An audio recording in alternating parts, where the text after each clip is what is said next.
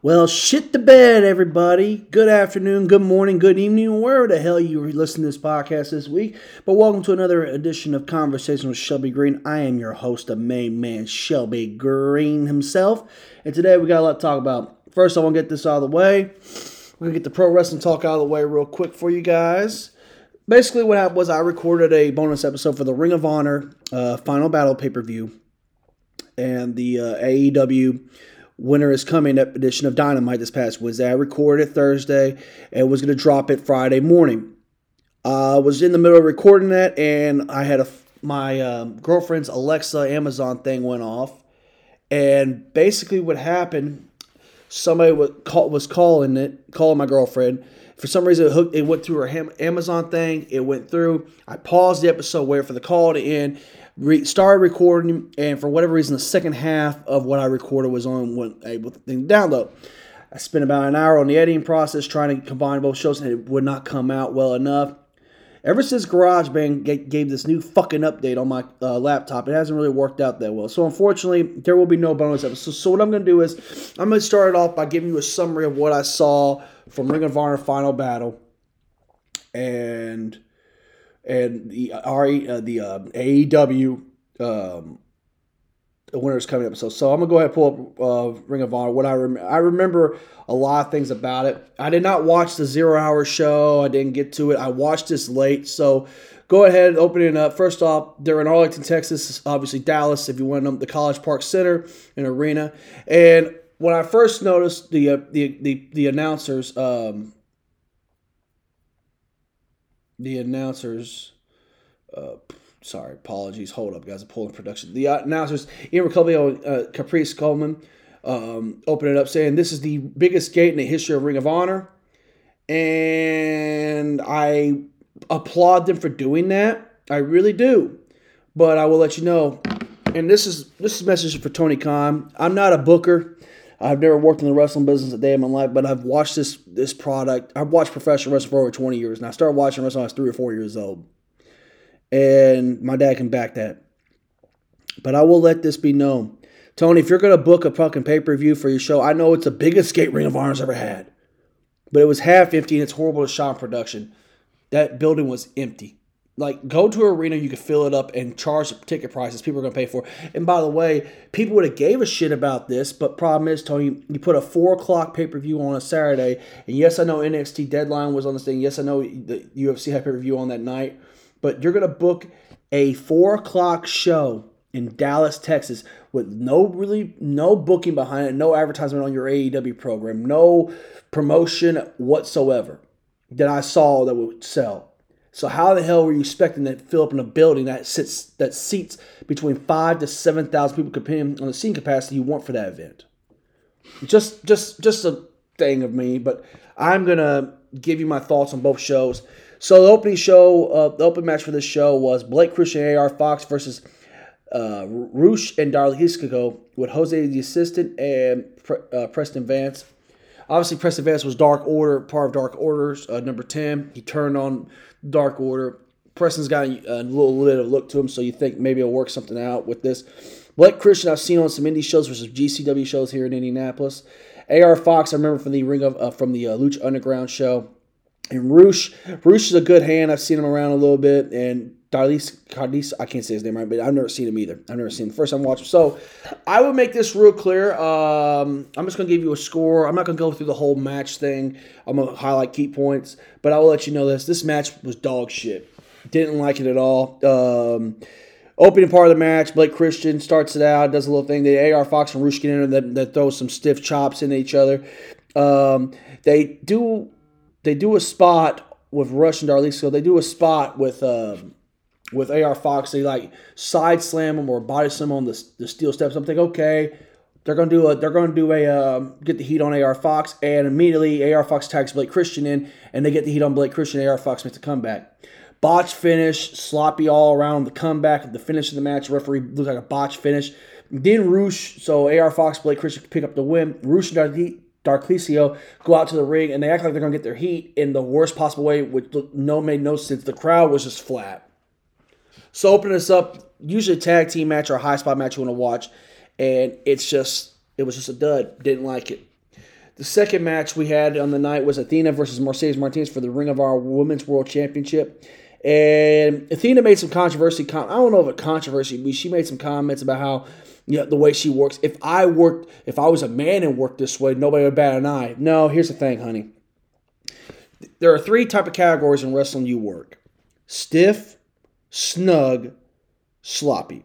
And I'll rephrase this with snug. Snug, you're laying your shit in, but you're protecting the guy. Stiff, you're laying your shit in, you may be protected, but some things really hurt. Sloppy is when you're not connected on anything. And some of the shit you're doing is like, what are you doing? But I watched this, and she's obviously in Texas. This is her home state. She's from Dallas, so she comes out. She gets a nice little pop. Mercedes Martinez. I've always she's been she's been around for a long time, and you know they did a promo package leading up to this match, and people say, well, they have history from the Shimmer promotion back in the day. And the thing is this: who outside of wrestling fans like me and who study the business, or if you're a cat, but they know this, but if you're a casual fan, how would you know that if you not tell them on television? promotion, promoting, promoting, promoting, promoting, booking Tony, booking Tony, booking Tony. Jesus Christ, booking. But this is this was actually really good though. I will admit I did like this. Uh, Athena hit her finish, the the eclipse. I don't know if she's calling the eclipse anymore, but she hit the finish one, two, three on Mercedes Martinez. They told a really good story. I actually enjoyed it. Next match we see is Swerve in Our Glory, Swerve Strickland Keith Lee versus against Shane Taylor's promotions. Shane Taylor and JD Griffey. Now I will make this point. Swerve Strickland is really good in the ring. Keith Lee, misused, misguided. I don't know how this guy's not in the main event on AEW television. Oh, I know why. I'm going to get into that in a minute. Shane Taylor Promotions, obviously, Shane Taylor, for how he looks, great facials, good promo, good solid worker. JD Griffey, I know he's legit, but he looks like dog shit. And plain and simple, they Swerve and Keith Lee are having their dysfunction, the tag team. They're working back and forth, yada yada yada, getting through it, getting through it, getting through it, getting through it, and basically it's it's working out. They have a good match here. Shane Taylor and Keith Lee have a history with Ring of Honor, so they told the story of that. Once again, Ring of Honor fans know this, or wrestling fans like me who know it know this, but the casual fan does not know this. Once again, Tony, you can't this was thrown last minute on Rampage the night before, the taping before on Wednesday, and nobody gave a shit about it. Nobody knew about it. If they had gave two or three weeks of booking on television with this, you might have gotten people really invested in this. But overall, I did like this and enjoy this match. Shane Taylor uh, had a leg drop on the, the uh, apron with a swerve I liked. Keith Lee is a freak. I mean, some of the things he can do strength wise is amazing. Um, Foreman got in the ring, did some, t- got a little out of hand, and Keith Lee threw a forearm, and he could, he actually hit Swerve. Swerve knocked out, knocked Swerve out for a second. Now here's where I'm going to pick this apart now, as a, what I would like to see, what I thought would made this match a little bit better. I did enjoy this, but I will state this: Keith Lee got the win when Shane Taylor and J.D. Griffey double teamed him. Uh, Shane Taylor, uh, Griffey went for like I think a pump kick or something, and he du- uh, Keith ducked, hit Shane Taylor. And then J- uh, Shane Taylor rolls out of the ring. JD Griffey doesn't know where he's going. He hits, Keith Lee hits his finish, one, two, three, and then him, Shane, and Griffey embrace after the match. Where was Swerve at? And I'm getting to that. When Swerve got knocked out, he got back to his feet and climbed to the ring apron, and then he walked away slowly off camera. Here's the thing with that. This is what I would have done. The forearm I have no problem with. Here's the issue. What if Keith, what if Keith Lee Shane Swerve Strickland rolls out of the ring. He rolls out of the ring. As he rolls out of the ring, he's rolling out. He gets up. He's sitting like get the camera where he's sitting up like what the hell just happened. He looks in the ring and have something going on where Keith's getting double teamed a little bit, and Swerve gets up and he throws his hands back and he walks away. Instead, they had him get up and walk to the ring apron, sit in there for the week, the the ring apron for two three minutes like a jackass, and then had him walk back. That just does not make sense. Like that's Tony, that, that's bad booking, Tony. That gets misplacement. How does that make sense? Always gonna get up the ring look at this guy like he just hit me in the face. I'm gonna stand here like a jackass for two, three minutes, then I'm gonna walk away. How about teasing like he's going back in the ring and then do if you did like the tease thing where okay, tag me and then he drops down, that's great. But here's the problem with this. That works, but it only that would only work if Shane Taylor and JD Griffey got the win over Keith Lee. Instead, Keith Lee got the victory. So either way, uh, I just, I just, just first two or three matches, it, it's just like booking is just, just Jesus Christ, man. All right. Match number eight for the a six man tag team match for the Ring of Honor World Tag Team Championship. And I'm like, okay, the Ambassador, you know, you got Brian Cage, the Gates of Agony, and Tana Lona with Prince Nana. Prince Nana's been around for a while, good manager. Kana. Khan and Tana look like badasses. Brian Cage looks like he's about to explode, but he looks incredible. And then I forgot who they're working against. Dalton Castle and the boys. Oh my God. Okay, look. I get the appeal for him. I understand it wholeheartedly. I get it. I get it. I get it. I get it. I get it. And I don't understand. If you're a, like if you're a Ring of Honor fan, I understand you, there's a there, there's something about him. My girlfriend came home from the gym and she sat down and watched this with me, and she saw the three, the first three guys come in. She goes, she's like watching. She, okay, she's like, okay, you know, six man tag. I'm telling her what the match is. And then Dalton Castle boys come out. She goes, This looks stupid. I said, What do you mean? She goes, This doesn't make sense. Like, what the hell? And she got up and walked out of the room. And I realized I said, This is the reason why people think wrestling's full of shit and phony because of stuff like this. On paper, I get the thing, but if visually, if Tony looked at this going, Good lord, this match went 10 minutes, it should have went about five minutes less. The belts got were put on the ambassador I don't remember the finish. I kind of toned out. I just remember them winning the match, and that's it. Dalton Castle and the boys. Dalton Castle by himself, I like.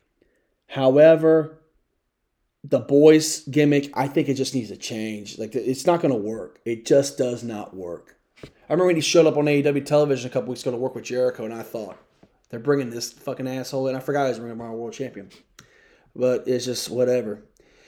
I don't have a problem, but it's just like it should have been the point where Dalton Castle needs to be by himself. This boys, the with the boys thing, I just don't like it, not at all. Match number nine of this, well, match number uh, of nine, including the the power hour, but match number four, the main card. Wheeler Yuta versus Daniel Garcia pure rules, pure wrestling rules match for the Ring of Honor Pure Championship. Now I like the rule, the pure championship match where you only get three rope breaks. There's a judging time limit. There, I mean, I like this. The problem is the two guys in the ring. Wheeler Yuta, I get there's something that my, the Blackpool Combat Club and Tony Khan wanted to work with him. I there's something they want to do. I guess he I don't know. They wanted something to do with him. I, and I don't I don't know. I mean, he did have that match on Rampage with Moxley where he bled like a stuck pig. I get that. You know, Regal embraced him. I understand that. Blah blah blah blah. But what he's not charismatically, he's not great on the microphone. He's kind of a dull if you really look at him. And three, he can wrestle, but eh, you know it's it's okay. That's fine. But what else can he do? He's never going to be a guy you put in and go, oh, they all push him, put a world a, a bigger belt on him. No, he's going to be stuck in this situation for a while. After a while, if you're not promote pushing guys and making them move up and making believable credibility, it's not going to work. I would trust that you know maybe we could see more from him, but Tony Khan as a booker, you're not going to get that. And then Daniel Garcia. You know what makes me think of Daniel Garcia?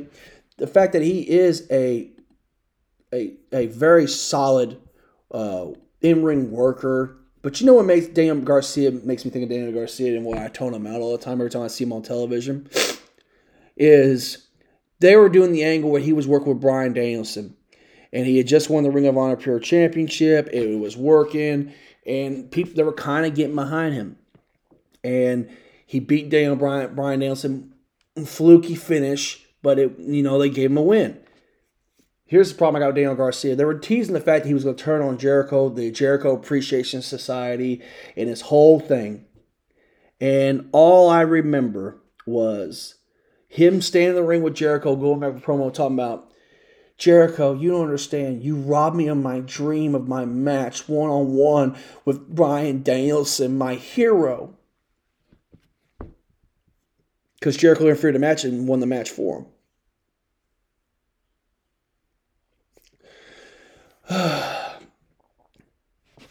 How in the hell is is somebody gonna turn it and like, wait a minute, he was robbed of a dream of having a match with him? I would have appreciated more if it came out of my and goes, you know what, Jericho? I had him one on one. I didn't need you to help me beat him. I had him beat one on one. Yeah, it's a dream match for me, but I want to whoop his ass. That's how you get a guy over with somebody instead of making him feel like a fucking pussy on television. robbed me of my dream. Let me explain this to you. And the you listen to a wrestling book or a guy who writes television knows money, a grudge, a woman, or a belt will always draw more money in a situation with a storyline. You robbing me of my dream of a match with Bryan Danielson. Ugh, good God, I want to throw up. But uh, that being said, I did enjoy the match for what it was. Wheeler Yuta gets to win by a knockout with them fucking goofy ass elbows at the Blackpool Combat Club throw. It just doesn't make sense. But they he got the victory. Good for him. Match number 10. The match that made me buy this fucking pay per view. And by the way, Tony Khan, here's another thing. Either you better figure something out with Bleacher Report or get a streaming service or something on pay per view or some other way to buy this because if it keeps getting on Bleacher Report, I'm not going to buy the pay per views. I'm going to stop reviewing this shit because paying attention because it's ridiculous. I couldn't get the cast on my television. I got the AirPlay, but then the AirPlay quit working, and I couldn't figure out. Then I had to watch my phone for fucking two hours on the show. It's just ridiculous. But this, I finally got my TV to work or the AirPlay to work on my phone for this match. Double dog collar match for the Ring of Honor World Tag Team Championships. The Briscoes, Jay and Mark Briscoe against FTR, Cash Wheeler, Dax Harwood. Two of the top three best tag teams in the world plain and simple. And I sat back with my legs kicked up and I was smiling and cheering and applauding and oohing and ahhing the entire 22 minutes of this match. The Briscoes come out, they look like badasses. They look like wrestlers. They look like grown ass men that can throw a fight. FTR come out, they look like they're bad. They look like world champions. They look like they're somebody, they're credible. They worked the chain really well. They did a great job. They told a great story. There was blood everywhere. Blood. Blood makes money in this business. In professional wrestling, you gotta have blood. Jay Briscoe bladed the living shit out of himself. He bled all over the place. At one point, Caprice and um, the Downs team were talking about Jay Briscoe might have might have lost had his eyelid cut because you couldn't see one of Jay's eyes in the match. The referee got hit with the chain. The referee even got juice. And the commentators got real quiet on the mic and started talking like this, like the golf commentary, because oh shit, this is serious. They used weapons in the match, but it made sense. You know, Jay Briscoe hit a hell of a J, a J driller, which is a Tiger Pile driver he uses it for a finish on Dax, and Dax kicked out at two. They gave a hell of a finish. Cash Wheeler and Mark Briscoe did a hell of a spot on the floor where Mark went to lay cash on top of a table, and Mark he fucking grabbed the cane and threw Mark off the, the, the top the middle turnbuckle, and he landed on the floor on the mat, but with a pile of chairs there. Um, they did a spot where Dax hit a hell of a power driver on Jay Briscoe, and he didn't get a full cover on. He just used his legs to pin him, and Jay kicked out. It, it was a good finish, and he power driven him on chairs, so you can buy that. Jay and Dax do a superplex spot the top rope onto a pile of chairs. And before that, Dax did a diving headbutt off the second the second rope with the chain wrapped around a skull like that. And by the way, their believability with the chain, they worked the gimmick really well. They brawled the ring, they brawled the ring, but they worked the gimmick well. They worked the match psychology. The booking was great on this. And then finally, after the superplex spot and a slow cover, Dax kicks out. Jay wraps the chain around him like he's hog tying him. He starts choking him, and the referee calls a match because Dax passes out. I don't use the term five star match. I hate using that term, but this was a five star match and whatever. I literally, in the back of my mind from our award show, I always had the back of my mind for match of the year, for my match of the year award. But this match right here, I got some thinking to do. I seriously do. It's a damn shame because here are two of the best tag teams in the world. One of them's on got all the belts except for the one that the, the company they work for because of we all know why. The Young Bucks put a the, you know the Elite and the Young Bucks put a stop to that. And the other tag team, the Briscoes, you know, everybody makes a big deal saying, well, they can't be on television because some of the shit Jay said on Twitter years ago about this and that, which he was wrong and he apologized for. And we all know that. But let me get this you. That cat, that guy can't be on television. But you put you put Nick Gage, who was a convicted bank robber, on television. You got drug addicts. You got people that beat women. You've had all these guys on television, but you can't put two of these two guys on television who are believable that would sell you tickets in a heartbeat. You can't put them on TV. So, tell me something how that makes sense. How does that make sense? I'm calling bullshit because I really believe that the elite, Matt, the, I'm sorry, the Young Bucks are putting a stop to this. Why are the two of the best tag teams in the world? Because we all know FTR and the Briscoes work circles, work circles around the Young Bucks. Period. If the young believability, like you watch the Young Bucks in the ring, you got to work a style match with them, and that's the only way it works. We're the Young Bucks. We're the best tag team in the game. No, you're not. Because if you were the best tag team in the game, the fucking people that are clamoring to you supposedly would it be turn the TV off? And if you were the best tag team world, you draw the money you think you do and the way you act and everything else. Let's be honest with you. Why did every time you're on television, you lose 100,000 viewers every time? Because people don't want to see you or Omega. That's besides the point. I'm going to get to that when I get to Winter is Coming. So, plain and simple, they, these two these these two tag teams had a great match. It was awesome. Oh my god, I, I, want more out of them, but I don't think you can follow this. It's it was that damn good. And after the match, the Briscoes leave with the belts. Cash and Dax are getting up, they're getting ovation, and then the the, the ass boys, the uh, Billy Gunn's kids, they run in, they lay them out, get some heat on because they they're doing an angle and a promo with FTR. And then the Briscoes come back, and this is what I love about the Briscoes.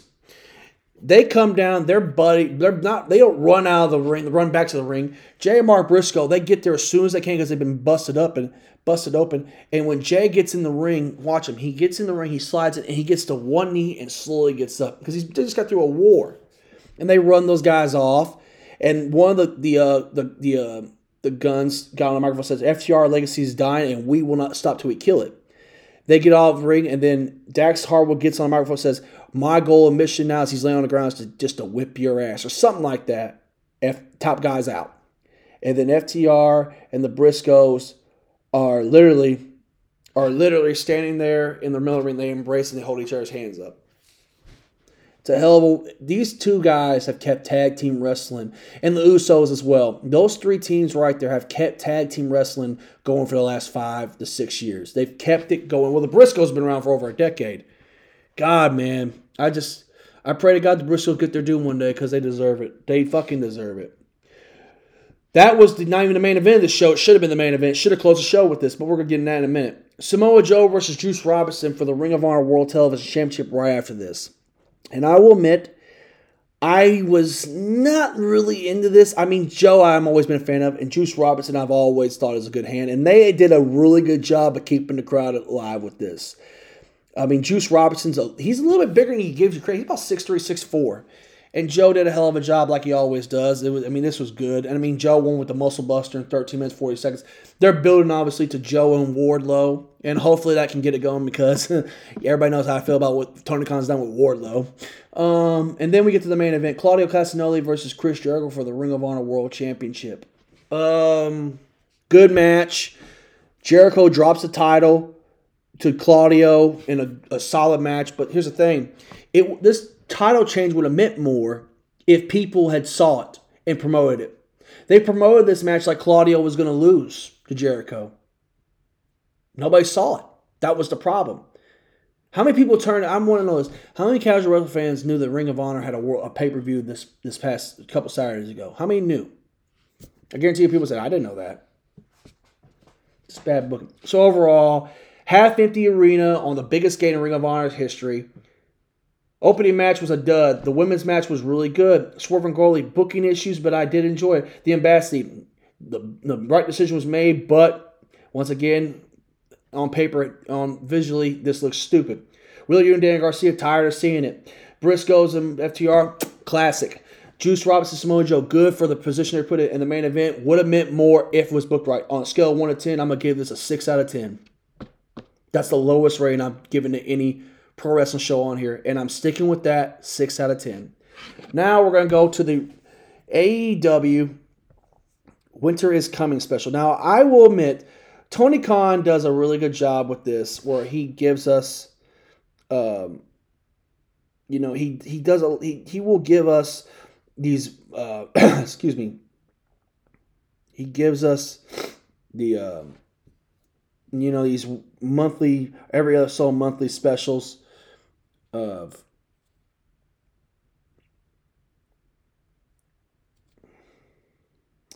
uh, monthly specials of whatever, like monthly specials of you know like like Clash of Champions did back in the day for WCW. You know, little things like that. They you know they, they take full advantage of the issue. Uh, God, I can't even talk as I'm looking up these match results. Um, as much as they, you know, they talk about um, what they've done and all this other shit, but at the same time, it, it's it would be nice if they had. I know if they had. Um, if they had um, God Almighty, I can't even talk. If you know they would put more, like for example, Tony Khan booked this and Final Battle back to back, and it's like you didn't really know if you you really did not know if this was going to be if this show was going to deliver because let's be honest, a lot of people are sick and tired are sick and tired of this. They're sick and tired of the, the little the BS and everything else of what they've done. So the opening of this show, I mean, obviously they're in Garland, Texas, which is outside Dallas, and they do a whole little thing where, and I'm just going to run down the matches and some of the po- key points of this because I'm trying to find the results. All I can do is find the results. I can't find the full show synopsis of what happened. The opening match, the best of seven series for the six man tag team titles, the trios titles. Uh, Death Triangle, which is Penta, Rey Fenix, and Pac against the Elite, Kenny Omega, and Young Bucks. Now I would let like to say the Carry On Wayward Son song by the Elite is cool, but we all know what that's about. That's a shot CM Punk. Look at look at the lyrics. And I will admit that out of all the matches they've had together, this has probably been the best one they've had. That being said, I'm still going to be critical of it. They did some selling points of this, but they got the they got the uh, submission on Nick Jackson. This they told the story of Nick getting cracked the ankle with the hammer, and they did a good job. They, they're teasing Rey Fenix not being happy with the the uh, Death Triangle's decision making, and what they're doing. Now I will get to this. This is where I'm going to pick this apart. Why I did enjoy the match and in some form of flashes of what happened. This is what I don't get. It's the post match thing. Kenny Omega gets on the microphone. And he goes, Hey boys, just let you know, uh, 3 1 comeback, if you're at sports, it happens well. Okay, first off, Omega, if you're going to get on a microphone, talk with some emphasis behind your voice. Instead, this little soft thing you got going on. The little soft voice and deep breaths you take and everything else. And then he says, Well, why not? We just do it, you know, next match. And he gets this big, he goes like a minute extra on the mic stating, Let's let's make everything legal. Let's make the hammer legal. And let's make it no DQ for the next match. Okay, this is what I would have done. Kenny Omega says, hey, you boys think you got us. That's okay. 3 1 comebacks happen. 3 1 down deficits happen. You've seen comebacks in sports. Don't worry about it. You Since you guys want to use a hammer, next week let's just make everything legal. Let's just make this thing no DQ and let's see what we all got. Instead of dragging it out, just say it like that. Makes more sense. That's how you sell a point. Match number two Jungle Boy Jack Perry versus Brian Cage. Now, remember what I said about Brian Cage winning the title, Ring of Honor World Tag, the uh, six man tag team championships? They talked about it. But Jungle Boy Jack Perry gets the win on him in this. Now I'm going to pit. This is where I literally came so fucking close turn the TV off on this. And this is what happens Jungle Boy Jack Perry and Nick, Brian Cage have a solid eight minute match on television. They had a solid match. They're pushing Jungle Boy, and I get it. Jungle Boy gets on the microphone. He calls out Stokely Hathaway in the firm. Stokely Hathaway comes out with Lee Morinari, Morinari, and Big Bill. Here's the thing: you take W. Morrissey, Big Cass, change his name, Big Bill. How about this? How about Big Bill Minori, Big uh, Big Bill Minority, or Big W Bill, or something? Just the Big Bill just sounds stupid. He comes out and they beat the they get some heat on uh, Jungle Boy. He gets uh, Jungle Boy gets choke slammed, and I'm thinking, okay, they're pushing the firm, and then Action Bronson comes on the speakers, and out comes Hook, Taz's son, and I'm I like Hook. He's got a ways to go, but I like Hook. Hook walks out, and I literally thought to myself, what the fuck? Hook comes out, storming the ring, He ain't got a weapon in his hand or he's walking to the ring. And Lee Marinari and Big Cass fled. You're pushing Big Cass as this monster, and you got him backing down from a five foot eight, 170 pound, you know, cruiserweight. Cass is seven feet tall, damn near almost over 300 pounds, and you got him backing down from that.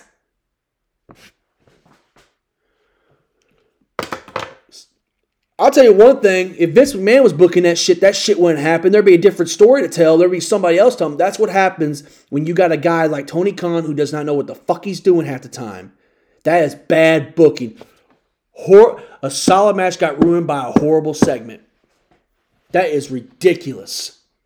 And I never thought I would praise Vince McMahon recently on the show, but I'm going to. That is fucking bad booking. You go back and watch that and still go, we'll fight our own time. No, what you should have had is the rest as Stokely and, and Hath as Stokely and uh what I would have done is have Stokely and Lee Moriarty right there trying to calm Kaz down or Big Bill or have other guys first off have the whole fucking firm out there and hold them back and tell them, come on man, let's go, let's go, let's go, let's go. It's just stupid fucking. Or have how about this? It made it better. Kaz um, Hook comes down with a fucking Piper chair in his hand, and Kaz they're holding Kaz back. Kaz and Kaz has got his eyes on him. There's different ways to do that. God, man. Ugh. All right, next match on the card: the six six man tag match with the House of Black versus versus the Factory. They got the House of Black interest down fine. Julia Hart is a mixture between a character from Doctor Sleep and Stevie Nicks, so I like that. Malakai Black, I think, is money. Brody King is a good big man in today's wrestling, and Buddy Matthews is criminally underrated in my eyes. I never realized how good he was. The Factory, QT Marshall's a good hand. Aaron Solo and Cole Karter are never going to be anything. But here's the thing: they win this. They they have a big brawl on the outside. They beat him up. Basically, the, the heel faction that the House of Black are the devil worshippers are basically the baby faces in this, and the factory's a bit a bunch of jobbers. Doesn't make sense. Here's the thing. Nick Comoroto looks is the guy on the outside. I'm thinking, what in the hell did this guy do not to get pushed? The guy has a million dollar look. He looks like Hercules Hernandez. Look up Hercules Hernandez, look up Nick Comoroto. You'll see the similarities what I'm going with. I just don't get it. Don't get it.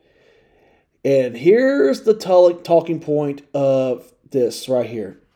Chris Jericho's getting a lot of praise online. He's gonna take on a guy. He's gonna take on a jobber tonight. He talks. Up, I do remember this from the promo. He talks about he's gonna he's gonna do a match with a jobber, and basically he's gonna talk about you know I'm gonna beat up a jobber. He talks about his Ring of Honor World Title loss that nobody remembers because nobody knew about it or saw it, and he talks he he's talking about what he's gonna do, what he's gonna do to this jobber tonight. Action Andretti. And Jericho goes out there, has a competitive match with Action Andretti, and puts him over. Okay. Everybody's comparing this to the one, two, three kid angle from 1993 with Razor Ramon, or they're comparing it to the match with um, uh, Shelton Benjamin and Triple H had on Raw years ago. Here's the thing Jericho went on his podcast day after and talked about what he did for this young man, what he saw. He's a star. It was just something for Jericho to shake his ego about. Here's what happened. There's let me tell you why this is different than the other two and why people are jumping to conclusions. For one, the one, two, three kid had been on television, done a couple jobs. And the way he beat Razor Ramon was with a moonsault off the top rope. And you go back and look, his knee hit Razor in the head and he pinned him one, two, three in the middle of the ring, and it was a shock. Shelton Benjamin was a legit NCAA heavyweight of all one of the was legit NCAA. Uh, uh, on the he was legit athlete on the Minnesota wrestling for the NCAA, and he was on the same team as Brock Lesnar. Yes, the Brock Lesnar. I don't know why I said it, but I just did. he had a legit match, and he beat Triple H, which Triple H took him lightly, and beat him with outside interference and everything else on a schoolboy. Action Andretti just beat a Hall of Famer flat in the middle of the ring. A guy who just won a, a Ring of Honor World Title had beat him flat. Nobody knows. Those guys have been on television. Action Andretti has never been on television. If Action Andretti had been on TV and gotten close in a couple matches and had a story to tell, or if he beat Jericho the way the the one two three kid Sean Waltman beat Jericho, beat Razor like the Jericho got beat, it might get over, but it's not going to get over. I'll tell you why. Sean Waltman was six feet tall. in an era. Razor Scott Hall was six six. Action Andretti is about five eight. Jericho's about five ten. It just visually, it's not going to get over. Now the crowd. I mean, you had the crowd panting, "Let's go, Jobber!" It's like so already you're going to kill this kid by chanting that. Nobody at home is going to take him seriously because I saw it on TV. I'm like, what the fuck? Click, turn it off. It's not going to work. And then Jericho shown backstage throwing the weakest temper tantrum I've ever seen in my life. So maybe action's ready, but there was nothing there facially I saw where I'm like, he can be a great baby face. There's nothing there. Nothing there. Just a guy does another another guy like on the uh, on the roster does a bunch of flips. Everybody else does flips. Like, can we get somebody different on the show? Oh, I forgot. Everybody that is does do something differently. Does to somebody they don't get pushed. No wonder why Cody left. Anyway, oh, I'm gonna talk about some segments here on promo segments before I get into the next match on the card. But you know, MJF cut a hell of a promo leading up to the, the world title match with Ricky Starks. Ricky Starks cut a promo on MJF at Match War, but he guaranteed victory tonight. He'd be world champion. I promise I'll be the, one, the winner of the world title. Ricky, here's the thing. If, unless you know you're going to win by the booking, you never say it on television. You kill your credibility. That's the only mistake Ricky Starks made in that promo. Jamie Hayter and Akita, Akita Shira previewed their world, their women's world title match. Hayter hits hard. I like that catchphrase, Jamie Hayter. I think she's money. Um, Skye Blue and Britt Baker went back and forth a little bit on the microphone. They're going to do a match on Rampage. Uh, Britt Baker did pick the win up on Rampage. I know I'm not going to review Rampage.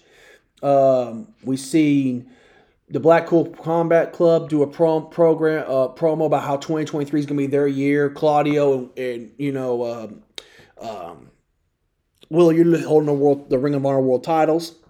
Maybe they should talk about how Ring of Honor is going to be on Honor is going to be on weekly show on Honor Club and they're going to promote it but started talking about AEW instead.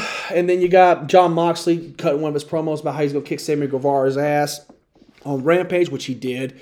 And he does a promo on um on um he did a Ninja promo on Hangman Page about how you know Hangman wants to bring him Dark Order, but he's got a problem with me or something like that.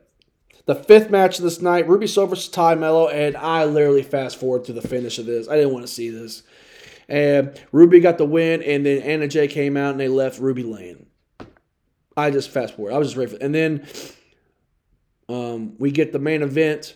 MJF versus Rick Starks for the, the Ring of for the Ring of Honor AEW World Championship, and this was really good. I like the finish. You know, Ricky Starks hit MJF with a spear. They did a lot of work. MJF is becoming a really cocky heel that people are getting behind. I like that. Um, just solid work and and by the way, Ricky Starks for his size and what he is, Ricky Starks has charisma and can work. He can work. His size bothers me, and he's having he had a broken neck too. That worries me too. But MJF looks incredible. Uh, what he MJF is just money. The guy is just fucking money, and MJF got the referee involved in the middle of him, hit him with a low blow, and hit a a inside cradle for a one two three, and wins. MJF is gloating. He walks in the ring, and then Daniel Bryan Danielson's music hits. He comes out, he chases MJF throughout the ring, through, the arena. MJF runs through the, the, barricades, up the stairs, and then at the end of the show, we see Ricky Starks, uh, Bryan Danielson hold Ricky Starks' hand up, acknowledge him what a match he did. Here's my issue with this. Bryan Danielson wants to get revenge for William Regal after MJF laid him out. Why do you have to wait till your music is played? Why can't you just run down the ring? I can't. All wrestling does that, but I'm just saying like why all wrestling does that. But I'm just I don't understand. Like if I had a grudge with somebody, I'm not gonna let somebody hit my fucking music. I'm gonna wait till he gets up the ring and I'm gonna go jump his ass. Overall though, opening match was really good, but the post promo took me out of it. Jungle Boy Jack Perry, solid match, but a piss poor booking after that ruined that for me. House of Black, I get the point of it, but at the same time, I don't get some things they do. Actually, Dre Chris Jericho would have meant more if it had better booking. Ruby Soho and Tay Melo didn't really watch it. MJF and Sparks was good. Overall, on scale 1 to 10, I'm give this a 4 out of 10. This is probably the worst show I've seen all year they've done. Didn't like it. So, yeah. Sorry, AEW fans and Ring of Honor fans. You probably turned this out and say, you're just a homer. You're doing this, yeah. No, I just don't like it. I didn't like it at all. Oh, man. So, what's up? Now we got that out of the way. That was supposed to be the bonus episode, and I went into more details in the bonus episode, but obviously that didn't happen. So, what is going to be the next thing for me to talk about coming up because we don't have a lot. Well, last everybody knows the Avatar movie's out. I didn't. I actually went to the movies last night. I saw a movie, but I didn't see the Avatar film. I'm waiting.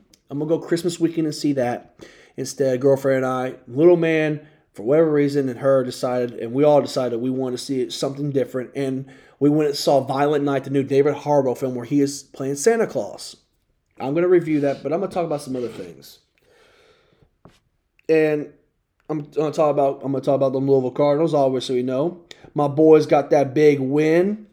Got that bowl win against Cincinnati, brought the Keg of Nails the Keg of Nails barrel back home where it belongs. Hey, Scotty Satterfield, have fun with Cincinnati because you'll be fired within three or four years there because you won't win or succeed there. Just saying. Jeff Brohm is looking really good. He's already got four commits, or, or he's got. Jeff Brohm has already hit the transfer portal and the recruiting thing. He's flipped two guys from Purdue. Both guys are from Louisville, played at Louisville, and he brought two guys home. He brought two flip. He got two transfers. One from Penn State, a kid from Indiana, and another guy from out there at Stanford who played at Trinity High School. So three of the guys he's brought home are from Louisville. People got to realize something. All those Louisville teams that won nine or ten games a year and went to the BCS bowls, twenty to thirty percent of those guys played at Louisville. That's how those teams were built. Yes, they had guys from Florida here and there, but they had guys from Louisville, and that matters. Jeff Brohm's going to recruit to stay at Louisville, and nobody going to get out of state. Anybody better you know, I got Rondale Moore going to Purdue, for God's sakes. That shit stops now. Now, let's talk about Kenny Payne. And the uh, University of Louisville. Louisville got their first two wins over the over last week. They got a win against Western, one of our rivals. I mean, Western plays us tough every year, even though we've won majority of the games, but they always play us tough. It's always game every year like, man, Western's gonna give us problems. Now, I also had a big, uh, had a really, really, really, really uh, excuse me. Also, they play Florida A&M on Saturday, and I watched that. And Louisville has talent on that team, but I feel like either their confidence confidence is shot. I don't know if what it is, or Mac beating them death. I don't know. But every time they would get that, they got the lead in that game and they never lost it, and I'm happy with that. But problem is, they had that game up to 12 points, 13 points, and they should have got to 20, 25. And Kenny Payne said it best in the press conference. You know, the Florida A&M coach told me you might overlook us, and he Payne goes, "I don't know how we can look at anybody." I think Kenny Payne is going to succeed at the University level. In two years, he's going to turn this program around. I do believe after the allegations and everything else is over, he can start hitting those recruiting trails hard and start showing guys and getting guys to come here. He gets guys to come here, it happens.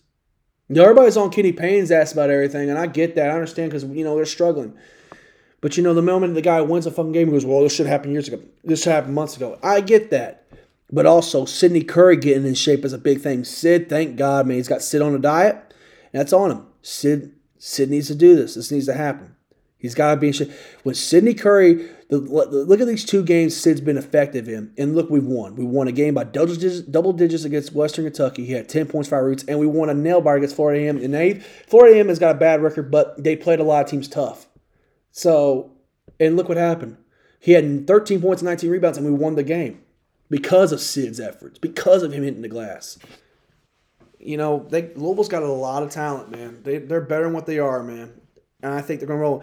We got a game this Tuesday against Lipscomb, and we got a game Thursday against NC State on the road. And then we win those two games. Then I'm going to preview because New Year's Eve, that Saturday, we got the big one. We got Kentucky. And I'm going to make this real clear to everybody out there. Why do I'm gonna make this? Everybody asks me this question all the time. What is the big deal with Louisville, Kentucky? Why do you guys hate each other so much? Because we're Louisville and they're Kentucky. That's why we don't like each other. We don't like each other. I have family members I won't speak to because they're fans of Kentucky, and they won't speak to me because I'm a Louisville fan, and I don't want to speak to them. I don't want to talk to them. I don't want to sit down and have lunch with them. I don't want to have a beer with them. I don't want to be around them. I was at Applebee. I'll tell you the story. I was at Applebee's watching the NCAA tournament. No, was I? Yeah, I was watching this. I was watching Memphis versus Gonzaga. It was on Crawfordsville Road out there in Speedway. People know where I'm talking about from the Indianapolis area or been through the Indiana. You know where I'm at. I'm sitting there having a beer, having a blue moon, and uh, having a blue moon, a tall blue moon, having some buffalo chicken wings because Arby's has got damn good wings. I mean, not Arby's, Applebee's, excuse me having some chicken wonton tacos, some mozzarella sticks, and having a whiskey bacon burger. That's I was hungry that night, boys. I was hungry. And I'm sitting across the bar, and this guy's sitting across me. He's got a, a gray top, like gray zip up sweater on, and he's doing the L's down thing in front of me. I'm thinking, what the fuck is that for? I'm thinking, okay, it's be funny. And I realized he had a Kentucky Kentucky logo. Hood. He goes, hey man, how you doing? I'm, you know, I'm in Kentucky. He goes, and then he gets up, walks over, and goes, man, I'm just giving you shit. I said, dude, get away from me. I said, get the fuck away from me. He goes, man, I was just joking. I said, I don't play that shit, man. I said, dude, get that shit. I said, dude, get that away.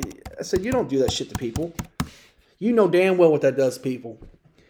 And he says, look, man, I'm just trying to talk. I said, dude, if you want this blue moon bottle upside your fucking head, you'll leave me alone.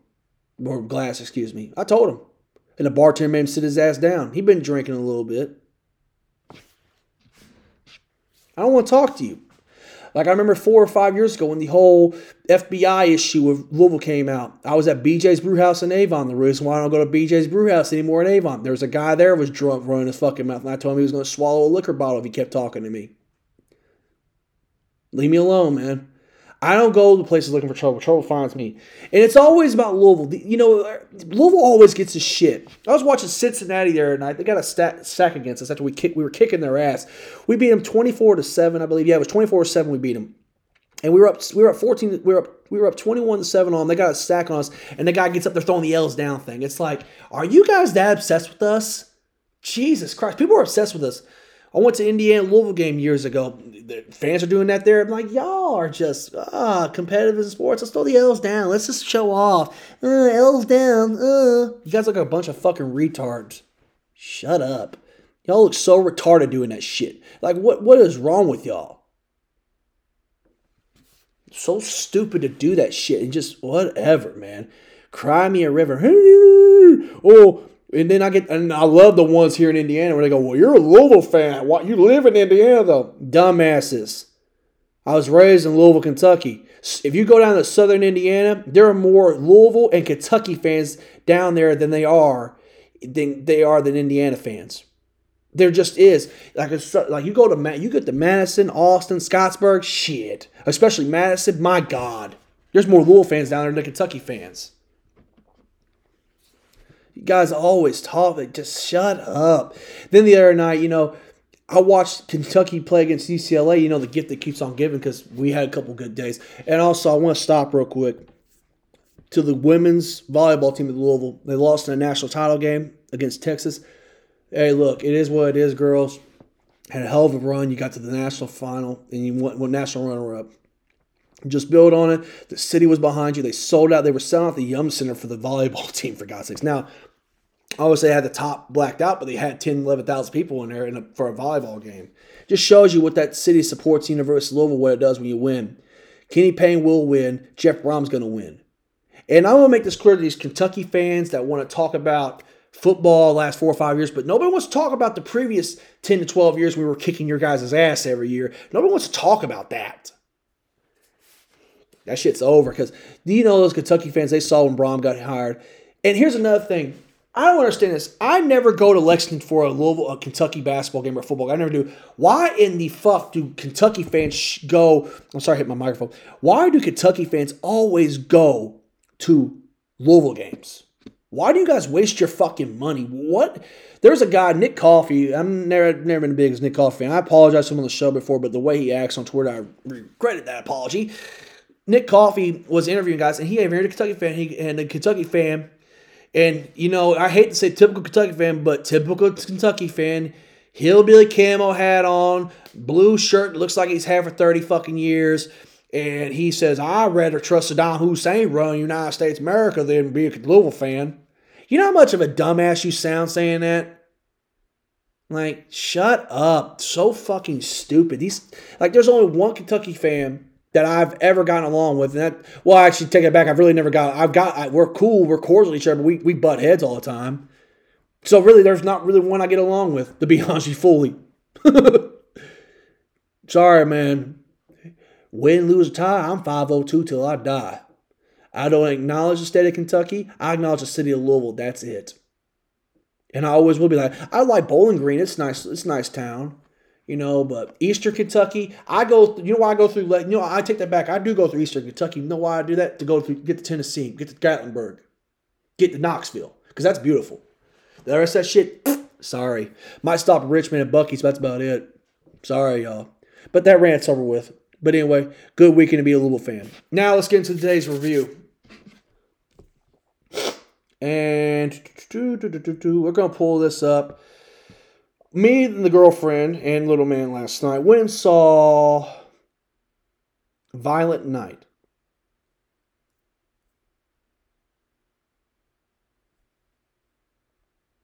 Violent Night.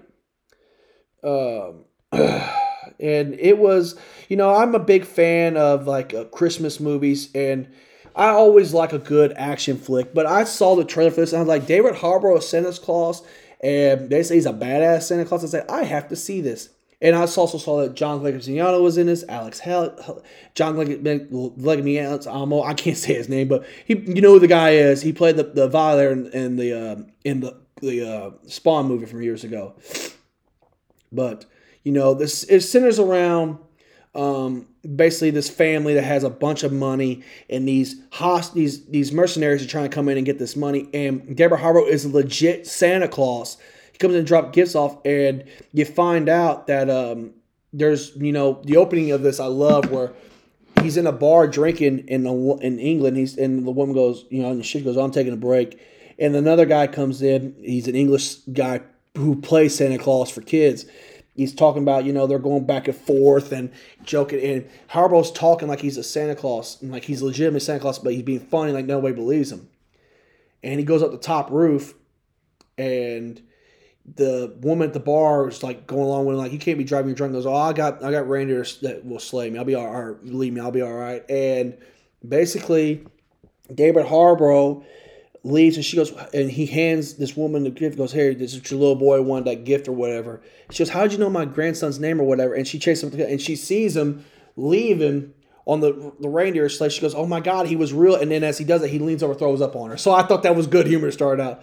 But I will let you know this I am a David Harbour fan for things he's done on Stranger Things. I think he did a hell of a job in Hellboy, and I thought he got way too much shit for that. But this made me a more of a fan for him. So you find out that he is in his real life he was a he's a Christmas you know he's a former Viking warrior named Nicom the Red, and he tells a story about how things work and you know how he does things, and you get to this big you go the next thing you you go to the Greenwich, Connecticut to see this family, the Lightstones that deal with all this stuff, and they're a grumpy ass fan, family. They're just a grumpy like family. They don't get along, dysfunctional, greed and selfishness. And then of course you get the um, you know you get to meet the mercenaries, and every one of them like John Glasmiel, he calls himself Mr. Scrooge. You know Brandon Fletcher, his you know his lead henchman, he calls himself Krampus. Andre Hankinson is Gingerbread um, Alex Reyna as uh, you know, um, I'm sorry, gingerbread. Like you get, and then you get like Commander Torb, Candy Cane, Sugar Plum. So all the mercenaries have different names. So I like it. You get to meet the Lightstone family. You know, um, Alex Hansen, Jason Lightstone, Gertrude's son, who is considered or who is considered a favorite. Alexis Louder as Linda, Ma- Linda Matthews as you know Jason's estranged wife, who is forced to spend the holidays at the house. You get Eddie Paxton as Levy as um, Gertrude's hard drinking daughter who wants to take the family over. CEO, she's greedy, selfish. Cam Gigandet as Morgan Steele. He is this wannabe action star, and he is fucking comical with the things he does in this film. Leah Brady as Trudy Lightstone, the daughter of Jason Linda, and then you get Beverly D'Angelo as Gertrude Lightstone, who I've seen before in films, and she's done a lot of like she was in American History X. She's been in uh, just a lot of smaller films, but she's been in National Lampoon's Christmas Vacation, which I remember from. She's in Vegas Vacation, so she's been around for a while. But they do a good story. And by the way, the score had a feel of 90s, and also you find out how much of a badass David Harbour is in this because he is doing things with the with with these mercenaries that I'm like, oh, oh, like even like maybe I should have thought about taking my 10 year old kid to this, but obviously it didn't happen because he wanted to see it. So I was like, oh, he's 10 years, I'll be fine. And we had a blast watching this. Now, it's not a perfect film, it has its flaws, but I will say this they do some homages to like Home Alone stuff, violent film. And Harbour is hilarious just about being funny. His interaction with his reindeer, like Comet shits on the roof. He gets mad about that and then they end up um, David Harbour, the way he swing, he has a hammer in his hand, he swings around. It's awesome. Um, the score is really good. Now, key points in this film I want to get into the the way um, he kills him. He like he, he at one point in the film, Harbour grabs like ice skating shoes and he slashes their necks and shit. It's pretty awesome. Um, I just was really wild by this. Like this is one of the films like I needed to see this, and I'm glad I saw it because this. I at obviously at the end of the year I'm gonna do my top ten films of the year, and I'm glad I'm gonna have this in it because this will be in this. I guarantee it. There's no way in hell it won't be. I had a good time with this. I mean, it was it. You know, I laughed. It was it was there was great acting. This Harbour, he made you mad, laugh, and cry. He can make you cry in this film. He made you mad about damn dude, like don't give up on him or shit like that. But and he, the kills were very creative, and there is good CGI in this. Like usually action films, they, they cross the borderline with the CGI, but it's really good. And there's and I would love to see a sequel because they they tease who Mrs. Claus is, and I like to see it. I think it'd be awesome. But overall, guys, I wish I could have gave you more because uh, I usually take notes on these films, but I was having such a great time in the theater watches. I didn't take much notes, so I'm just gonna tell you this: go out and see this please go see this film and support it. And if it does come home, buy it and add it. On scale 1 to 10, I'm going to give this film a solid 9 out of 10. It was a damn good action flick. And it's going to become one of my favorite Christmas movies. It's going to become a go to to watch at Christmas for Christmas every year now. So, anyways, so pretty much that's to wrap today's show up. I'm to have, and also I forgot to mention, I saw, I've not seen Black Adam yet. Black Adam is now on HBO Max, so you know what that means, right? I got a review coming. So basically, tomorrow, I'm to watch Black Adam at home and I'm to give you a Black Adam review. And I'm say Tuesday, obviously, because uh, we record on Tuesday. I'm to give you a full review of Black Adam. I'm also going to talk about the state of DC, and I'm going to rank the DCEU that it's involved with this film chronologically. So, anyway, until this bonus, and that will be dropping Friday, I promise you that that will happen no matter what. But Tune in, guys, this Wednesday to listen to this episode, and tune in Friday to listen to the State of DC episode I will be dropping. And just remember, guys, I don't bullshit. I just tell it like it is. Straight up, Merry Christmas, everyone. Ho, ho, ho, and a hammer.